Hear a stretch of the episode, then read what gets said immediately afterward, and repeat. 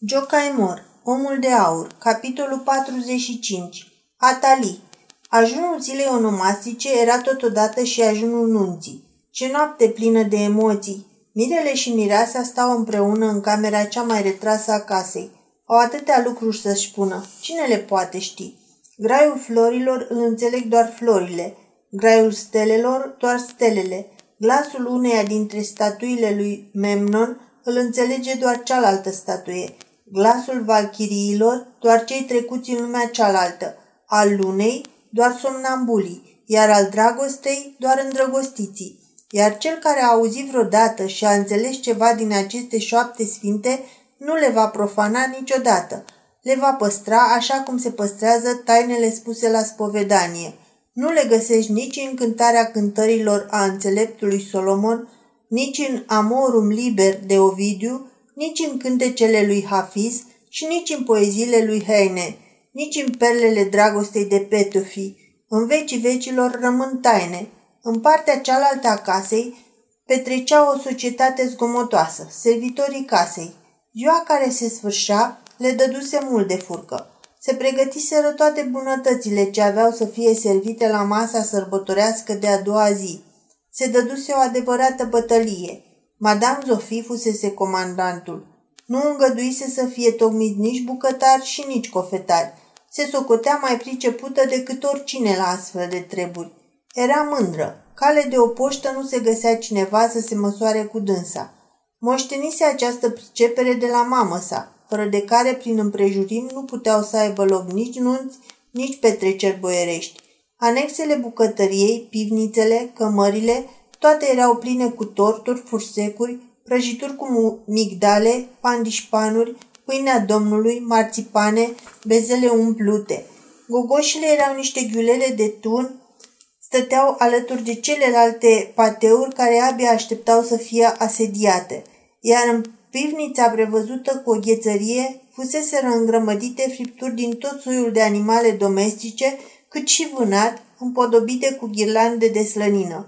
Se lucrase până târziu, către orele 11 noaptea și într-un ritm îndrăcit. Dar când tot ce trebuia fript fusese fript, tot ce trebuia înghețat fusese pus la gheață, doamna Zofie fu de părere că sosise clipa să-și arate mărinimia. Strânse în camera de serviciu întreg statul major care muncise pe brânci și l-o spătă cu toate acele bunătăți de preț care, în marea grabă a pregătirilor, nu reușiseră pe deplin. Doar de, se mai întâmplă și de astea. Coca pusă la crescut să nu crească și să rămână turtită. Zeama care trebuia să devină piftie să rămână tot zeamă. Unele bucăți să se lipească de tipsii și nu putuseră fi scoase decât bucăți bucățele. Aici colo mai rămăsese câte ceva, capătul de la o șuncă tăiată felii, partea din fața vreunui iepure, spatele unui fazan, bunătăți de preț în ochii servitorilor, chiar dacă nu puteau fi servite la masa domnilor. Servitorii ling și hârtia cu care a fost căptușită forma de cop torturi și zmândri că au mâncat din toate aceste bunătăți înaintea stăpânilor. Doamna Zofie foarte darnică de data aceasta, dar nu numai darnică, ci și guralivă. Are un auditoriu gata să o asculte și să-i fie recunoscător – mai ales că s-a găsit și niște vin, ce nu se mai poate servi la ospățul de a doua zi. Era un vin roșu în care Madame Zofie fiersese o cocă pe care mai întâi o înfășurase într-un șervet, ori acel vin nu mai putea fi servit la masă. Ceva mai bun nici că se putea. Doamna Zofie pusese înăuntru nucșoară, scorțișoară, ghimber și zahăr și îl sorbea cu poftă. Era delicios. Feciorul și portarul înfulecau cu lingura din siropul vanilat, iar vizitiul muia pâine în spuma de ciocolată. Ce mai? Era ajun de nuntă mare. Dar oare unde e Atali? Nici aici, nici dincolo. Îndrăgostiții socoteau că se afla alături de maică sa și că se învârtea prin bucătărie cu plăcerea specifică femeilor. Cei din bucătărie socoteau că Atali era împreună cu tânăra pereche și gusta plăcerea de a fi a treia persoană între doi îndrăgostiți care se doresc. Ori poate că nici aici, nici acolo nu se gândea nimeni la dânsa, că nimeni nu mai băga de seamă dacă mai trăiește sau ba, deși ar fi fost bine dacă și într-o parte și în alta s-ar fi întrerupt pentru o clipă discuția și s-ar fi îndreptat. Oare unde e Atali? Atali se afla singură în salonul unde a văzut-o pentru prima oară pe Timea. Încă de mult, mobila cea veche a cedat locul alteia noi. Doar un taburet brodat mai amintește de mobilierul dispărut. Atalia a stat pe taburetul acela atunci când fata cu chipul alb, însoțită de Timar, a intrat în cameră, a stat pe el în timp ce domnul Caciuca o picta, când uh, Caciuca, din pricină că rămăsese cu ochii holbați spre Timea, trăsese cu penelul pe care îl avea în mână linia aceea greșită pe hârtia de desen. Atali stă chiar pe scaunul acela. Portretul zace de mult în cămara cu vechituri, dar Atali îl vede și acum în fața ei pe tânărul locotenent care, curtenitor, o roagă să zâmbească măcar puțin, să nu se mai uite la el atât de mândră. În salon e întuneric. Nimeni n-a aprins lumânările. Doar luna își mai aruncă lumina, dar peste puțin timp se ascunde și ea înapoi a acoperișului întunecat al Bisericii Sfântului Andrei. În întunericul ce domnește acolo, Atalire trăiește visul groaznic care se numește viață. Odinioare a fost lumină, fericire și fast în camera aceasta. Lingușitorii o numeau regină, cea mai frumoasă femeie, și dădeau să înțeleagă că o iubesc. Și atunci, în casa aceasta, a picat din senin o copilă, o făptură caragioasă, fără nicio noimă, o stafie lipsită de viață, o broască rece, un obiect de glumă, de bagiocoră, bun de dat de colo până colo. Și iată că peste doi ani această stafie, această umbră albă, această reptilă a devenit stăpâna casei și a cucerit inimile tuturor. Cu farme cu obrazul ei alb, a făcut dintr-un slujbaș al familiei Boierești un dușman al acesteia și un milionar, iar din logornicul miresei un trădător. Ce zi de nuntă a fost ziua aceea! Mireasa și-a revenit din leșin singură, căzută jos pe podea. Nimeni nu se afla lângă dânsa. Dar din moment ce se sfârșise cu strălucirea, cu vremurile în care se lăsa adorată, a vrut măcar să fie iubită. Iubită pe ascuns, în umbră, în taină. Însă și acest lucru i-a fost refuzat. Ce crudă amintirei pentru dânsa drumul făcut în noaptea aceea până la locuința fostului ei logornic și înapoi. De două ori de-a lungul străzii aceleia îngrozitor de întunecoase. Cât de zadarnic a așteptat-o a doua zi sosirea lui. Cu ce înfrigurare a numărat bătăile ceasului în timp ce răsuna toba licitației. Iar el, el n-a venit. Apoi, ani de zile să se prefacă, să-și ascundă umilința. Doar un singur om a înțeles-o pe lumea asta. Un singur om care a ghicit că singura bucurie a inimii ei era să-și vadă rivala suferind și ofilindu-se. Dar și acel singur om care, deși îngrozit, a știut să o prețuiască așa cum merită, singura piedică în calea fericiei ei, descoperitorul pietrei filozofale aducătoare a tuturor nenorocirilor, ei bine, și acel om a dispărut sub gheață din cauza unui pas greșit – și acum, iată că fericirea s-a cuibărit sub acest acoperiș și nimeni nu mai e nenorocit în casa asta. Nimeni, afară de ea. Ah, în câte nopți albe s-a umplut picătură cu picătură acest pahar amar. Nu lipsea decât o picătură ca paharul să se reverse. Și această ultimă picătură a fost dojana aceea umilitoare. Ah, nepriceput-o! Să fie dojenită în clipa când, cu degetele tremurândă, îi prindea boneta de mireasă, să fie certată ca o servitoare, să fie umilită chiar în fața acelui om. Mâinile și picioarele Ataliei tremură de febră. Ce se întâmplă acum în casă? Se fac pregătiri pentru nunta de a doua zi. În budoar, logornicii vorbesc în șoaptă, iar din bucătărie răzbat prin atâtea și atâtea uși chiuiturile servitorilor care petrec. Atali nu aude însă chiuiturile acelea vesele, Atalin nu aude decât șoaptele logornicilor și ea are de făcut pregătiri pentru noaptea asta. Încăperea e cufundată în beznă, dar luna strălucește. Lumina lunei e destul de strălucitoare pentru ca Atali, deschizând o cutiuță, să poată citi numele otrăvirilor pe care le scoate rând pe rând din trânsa. Leacuri făcătoare de minuni, leacurile încercate ale unui chimist oriental. Atali alege, alege și râde în gând – Ha, ha! Ce strajnică petrecere ar fi mâine dacă, În timp ce veselii musafiri vor ridica paharele să ciocnească, ar simți așa, tamisam, că le îngheață cuvintele pe buze și fiecare ar vedea fața vecinilor săi înverzindu-se. Mulțimea ar sări bezmetică, strigând după ajutor și s-ar produce o zăpăceală de nedescris, că diavolul însuși s-ar tăvăli de râs. Ah, cum s-ar mai preface în marmură adevărată chipul frumoasei mirese și ce s-ar mai schimonosi obrazul frumosului mire, luându-se la întrecere cu hârca morții. Fiu, a pleznit o coardă la pian. Atalii tresare și scapă din mână cutiuța. Mâinile și picioarele încep să-i tremure spasmodic. A fost doar o coardă de pian, inimă fricoasă. Nu ești încă destul de tare? Atalii vâră otrăvurile la loc în cutiuță. Lasă afară una singură. Nu-i însă o travă ucigătoare, ci doar un somnifer, numai că ceea ce și-a pus în gând nu o mulțumește. Nu-i de ajuns. Nu e o răzbunare destul de cumplită pentru cuvântul nepriceput-o.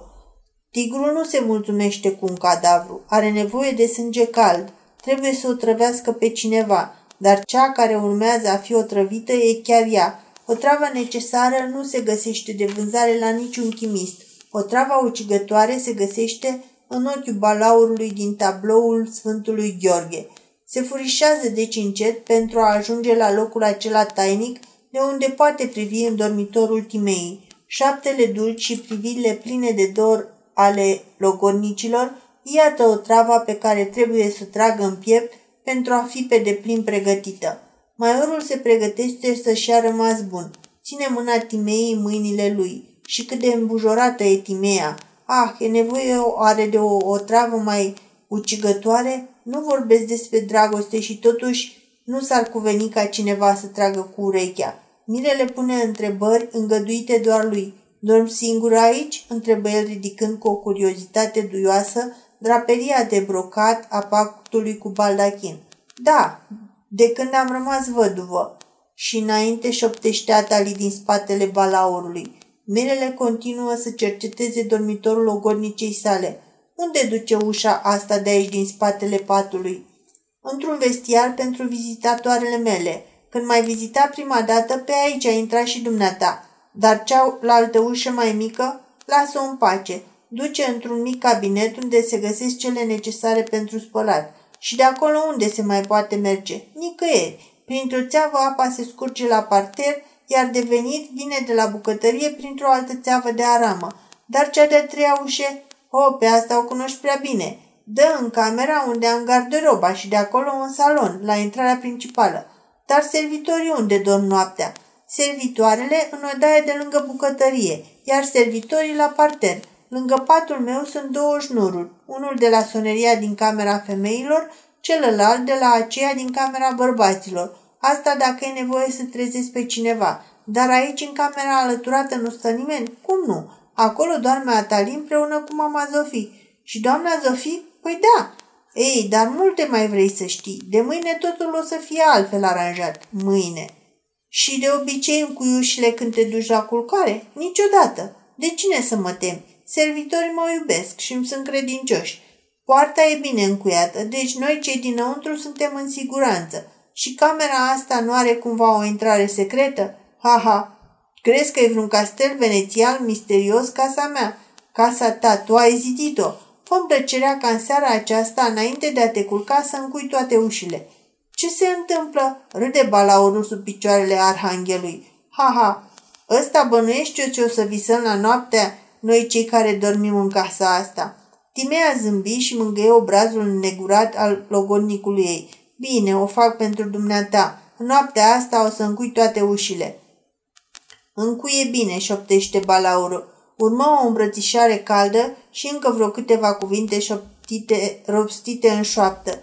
Când te culci, obișnuiești să te rogi, draga mea. Niciodată. A, și de ce niciodată? Pentru că Dumnezeu în care cred eu e întotdeauna treaz. Dar dacă astă seară doarmă, Iartă-mă, dragă Timea, dar pentru o femeie filozofia nu e un lucru potrivit. Bărbaților, schepsisul femeilor, pietatea. Roagă-te noaptea aceasta. Știi bine că am fost mahomedană și că mahomedanele nu sunt învățate să se roage. Acum însă ești creștină și rugăciunile creștine sunt foarte frumoase. Noaptea asta ar fi bună, bine să deschizi cartea de rugăciuni. Bine, pentru dumneata am să învăț să mă rog.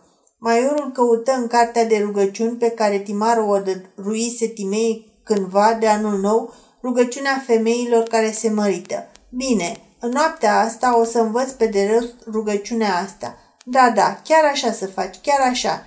Timea citi rugăciunea cu glas tare. Diavolii și focul iadului, cu tremurul, otrava, omorul, cangrena, ciuma, disperarea, furia, epilepsia, focul, rușinea, strigoii să aibă în pază casa asta. Amin.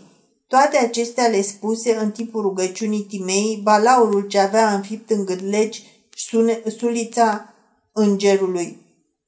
Atali simțea în inimă o furie de nedescris.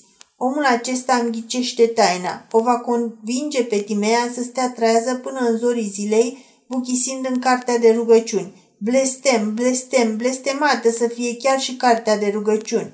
Când maiorul ieși în antreu, Atali se afla acolo. Din dormitor răzbătu glasul poruncitor al Timei. Luminați calea domnului Maior. Socotea pe semne că se va găsi vreun servitor prin apropiere, dar toți erau nespus de credincioși. Servitorii erau însă ocupați să se înfrupte cu o clipă mai devreme din ospățul ce urma să aibă loc a doua zi. Atali luă sfeșnicul de pe masa din antreu și lumină calea maiorului pe coridorul întunecos.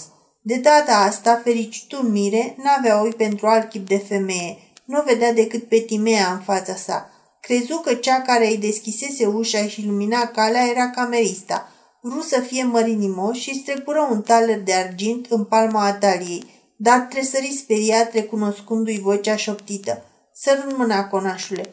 Ah, pentru Dumnezeu, domnișoare, iertați-mă, e, în, e întuneric și nu v-am recunoscut. Nu face nimic, domnule Maior. Iertați-mă că nu mi-am dat seama și fiți bună, dați-mi înapoi darul meu atât de jignitor. Atali se retrase făcând o plecăciune ironică și ascuzând la spate mâna în care ținea talerul primit. O să vi-l restitui mâine, domnule Maior. Până atunci va fi al meu, doar am servit pentru el. Domnul Caciuca își blestemă neîndemânarea și simți că greutatea aceea mare cât un munte, greutate care se evise fără să înțeleagă de unde, dar o simțea apăsându-i pieptul, devenise de două ori mai grea din pricina acestui taler. Ajuns în stradă, nu a avut chef să meargă la locuința sa, ci se îndreptă spre postul de gardă, spunând locotenentului de serviciu, Camarade, mâine ești invitat la nunta mea, dar drept răspuns, împarte cu mine bucuriile pe care le vei avea în noaptea asta. Lasă-mă să te întovărășesc în patrula de noapte.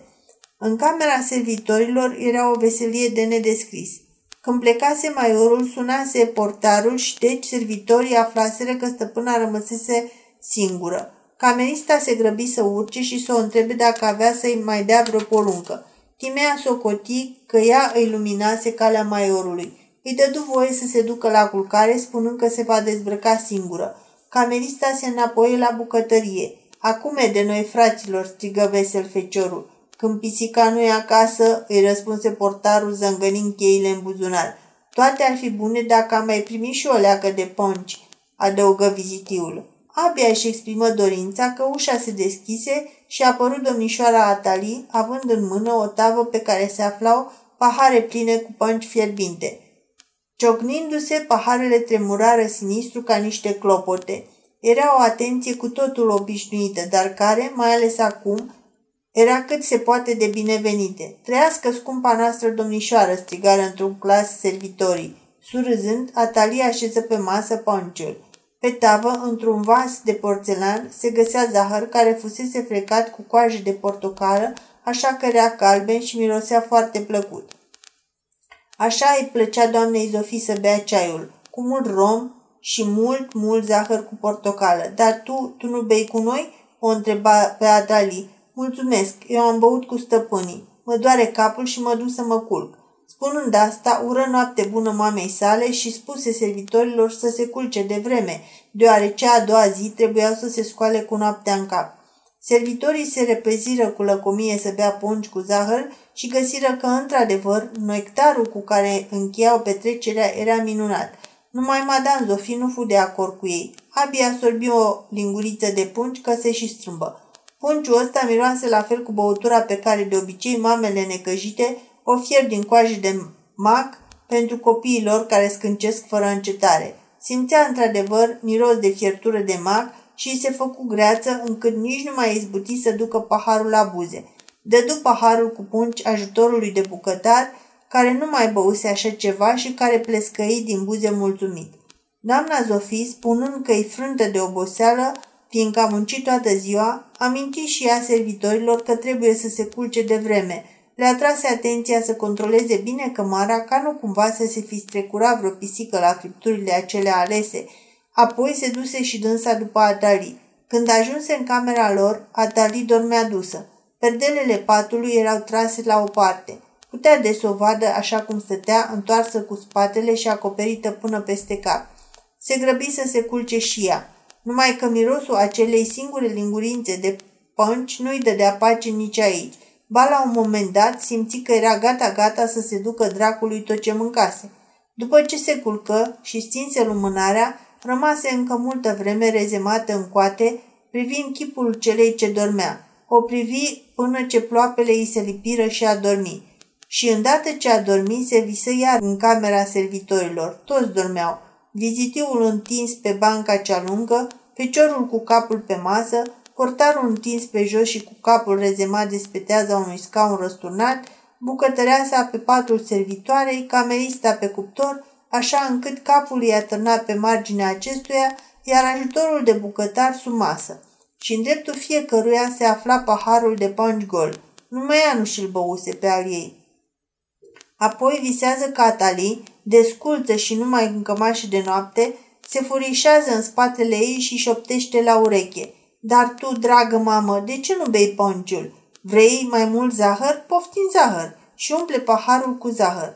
Iar ea simte din nou același miros respingător. Nu-mi trebuie, nu-mi trebuie, se opune în vis Madame Zofie. Atalia apropie însă cu sila de buzele ei paharul ce aburește, așa că din cauza mirosului se face iarăși greață. Se zbate nevrând să bea și în sfârșit reușește să respingă paharul cu ponci, numai că, prin această mișcare, varsă pe ea apa din paharul ce se afla pe noptieră. Din cauza asta se trezește.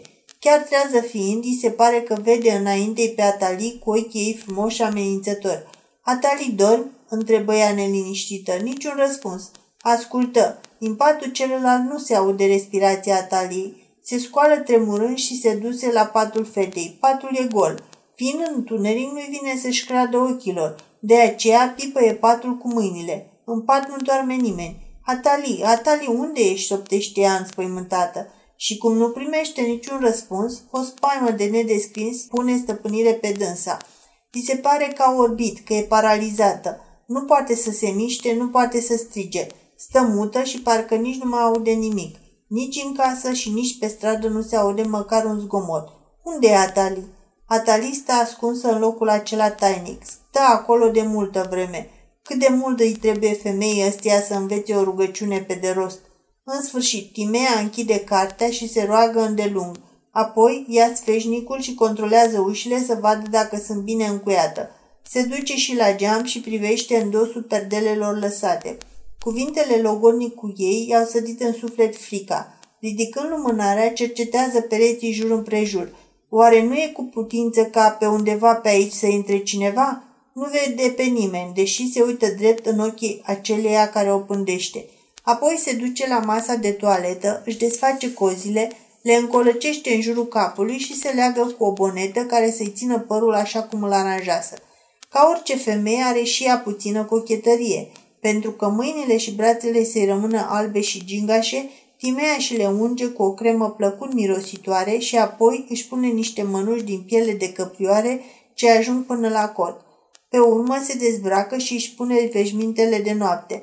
Dar înainte de a se culca, trece în spatele patului, deschide un dulăpior și dintr-un sertar scoate un mâner de sabie cu lama ruptă. Îl privește cu multă duioșie, îl strânge la pieptul ei apoi îl sărută. În sfârșit îl ascunde sub pernă. Așa s-a obișnuit să doarmă. Atali vede toate acestea. În cele din urmă, Timea stinge lumânarea și Atali nu mai vede nimic. Numai bătăile orologiului răsună în noapte.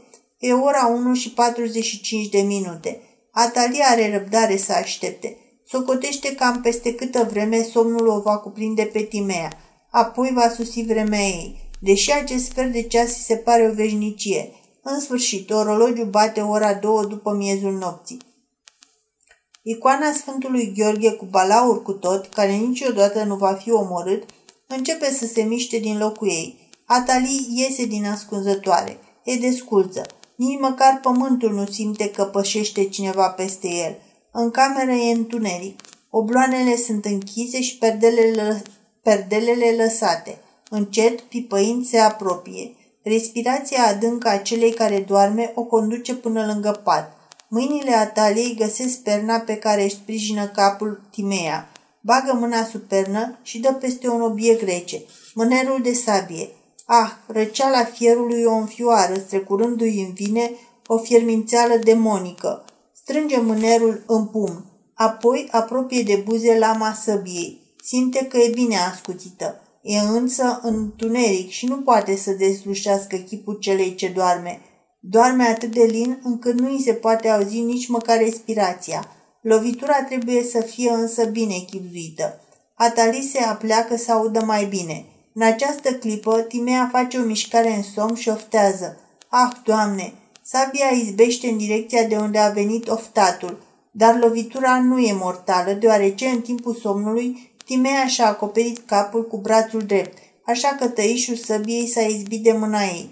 Lama ascuțită a tăiat mănușa de piele de căprioară și a rănit brațul Timei. Din pricina izbiturii, Timea se trezește și buimacă se ridică în genunchi în pat. Atunci, o altă lovitură îi se abate în creștet, dar cozile groase o apără, așa că sabia alunecă și brăzdează doar fruntea până la tâmplă.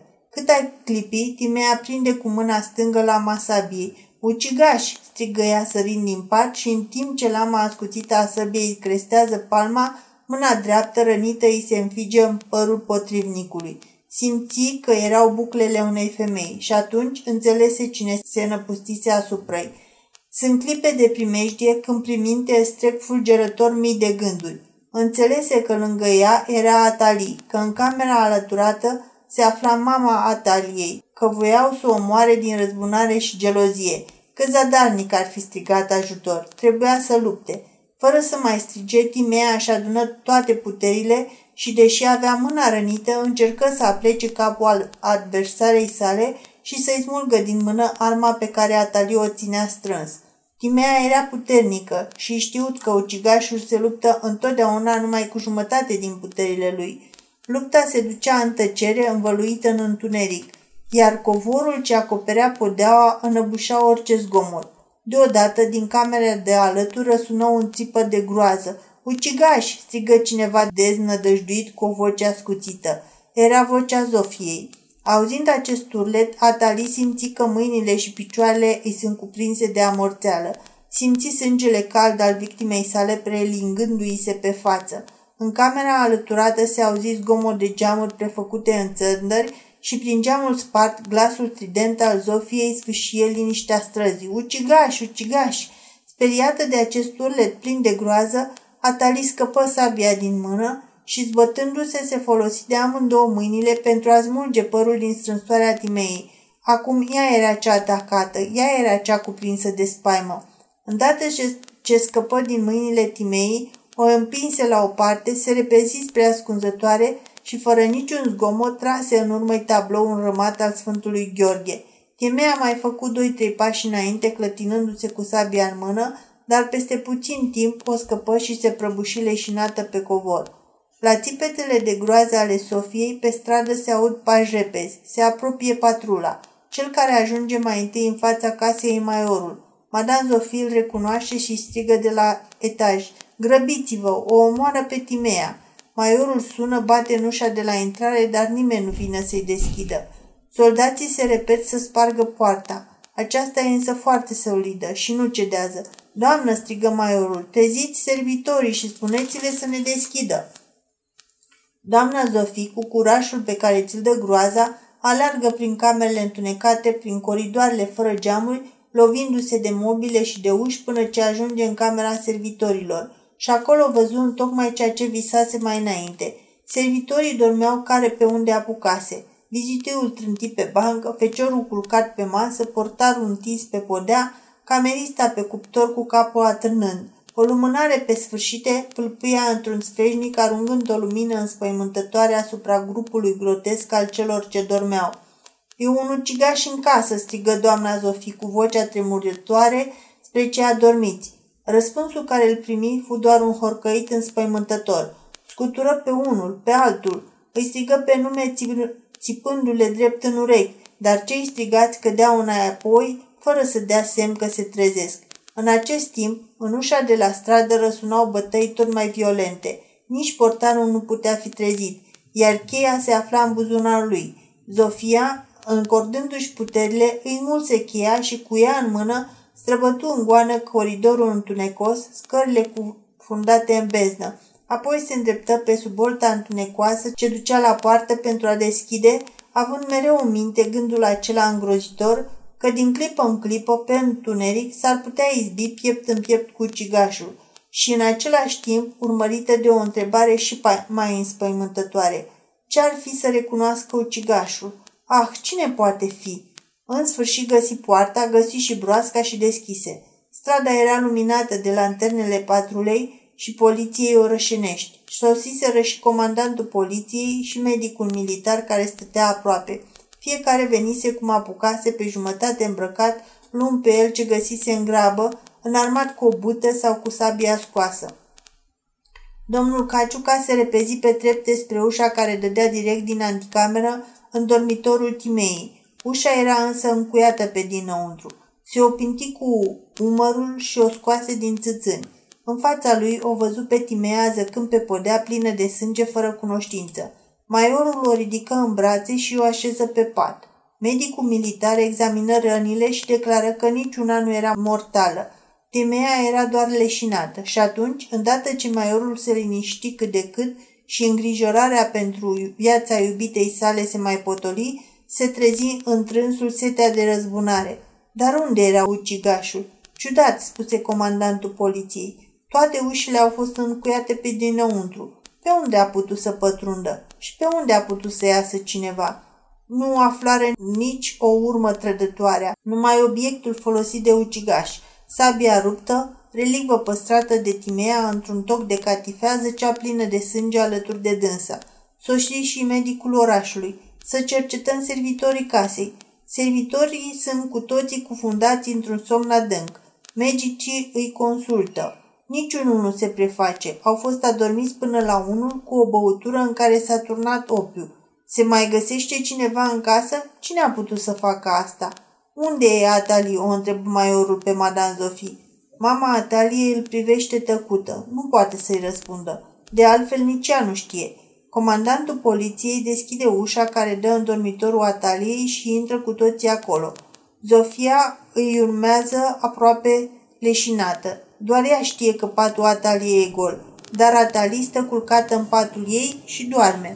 Frumoasele volane ale cămășii de noapte a albei sunt încheiate până la gât. Părul e strâns într-o bonetă de noapte brodată, iar mâinile ei frumoase și albe, acoperite până la încheieturi de voloanele mânecii, odihnesc pe plapumă. Fața și mâinile ei sunt curate și ea doarme. Zărind-o pe Atalie, doamna Zofie e uluită și se rează de perete – și dânsa doarme adânc, spuse medicul orașului. Și ei s-a dat opiu. Se apropie și medicul militar și pipăie și el pulsul Ataliei. Bate arar, liniștit. Doarme adânc. Niciun mușchi nu stresare pe obrazul Ataliei când îi se controlează pulsul. Niciun tremur cât de mic nu trădează că își dă seama de ce se întâmplă în jurul Cu stăpânirea ei de sine uimitoare poate să înșele pe toți. Numai pe un singur om nu poate să-l înșele pe bărbatul a cărui iubită a vrut să o ucidă. Oare doarme într-adevăr? întreabă maiorul. Pipăiți-i mâna, îl îndeamnă doctorul. E rece și liniștită. Atali simte că de data asta cel care îi prinde mâna e maiorul. Dar priviți, domnule doctor, spuse maiorul. Dacă te uiți mai bine, sub unghiile acestor mâini atât de albe, E sânge proaspăt. Auzind aceste cuvinte, degetele Ataliei se chircesc spasmodic și maiorul are senzația că unul își înfige ghearele în mâna lui. Și deodată, fata izbucnește în râs și aruncă plapuma de pe dânsa. E complet îmbrăcată, se ridică din pat și aruncă o privire demonică și trufașe spre bărbații mirați. Se uită cu o furie victorioasă în ochii maiorului și, în sfârșit, cu o indignare plină de reproș spre maică sa. Biata femeie nu poate să-i îndure privirea și cade leșinată.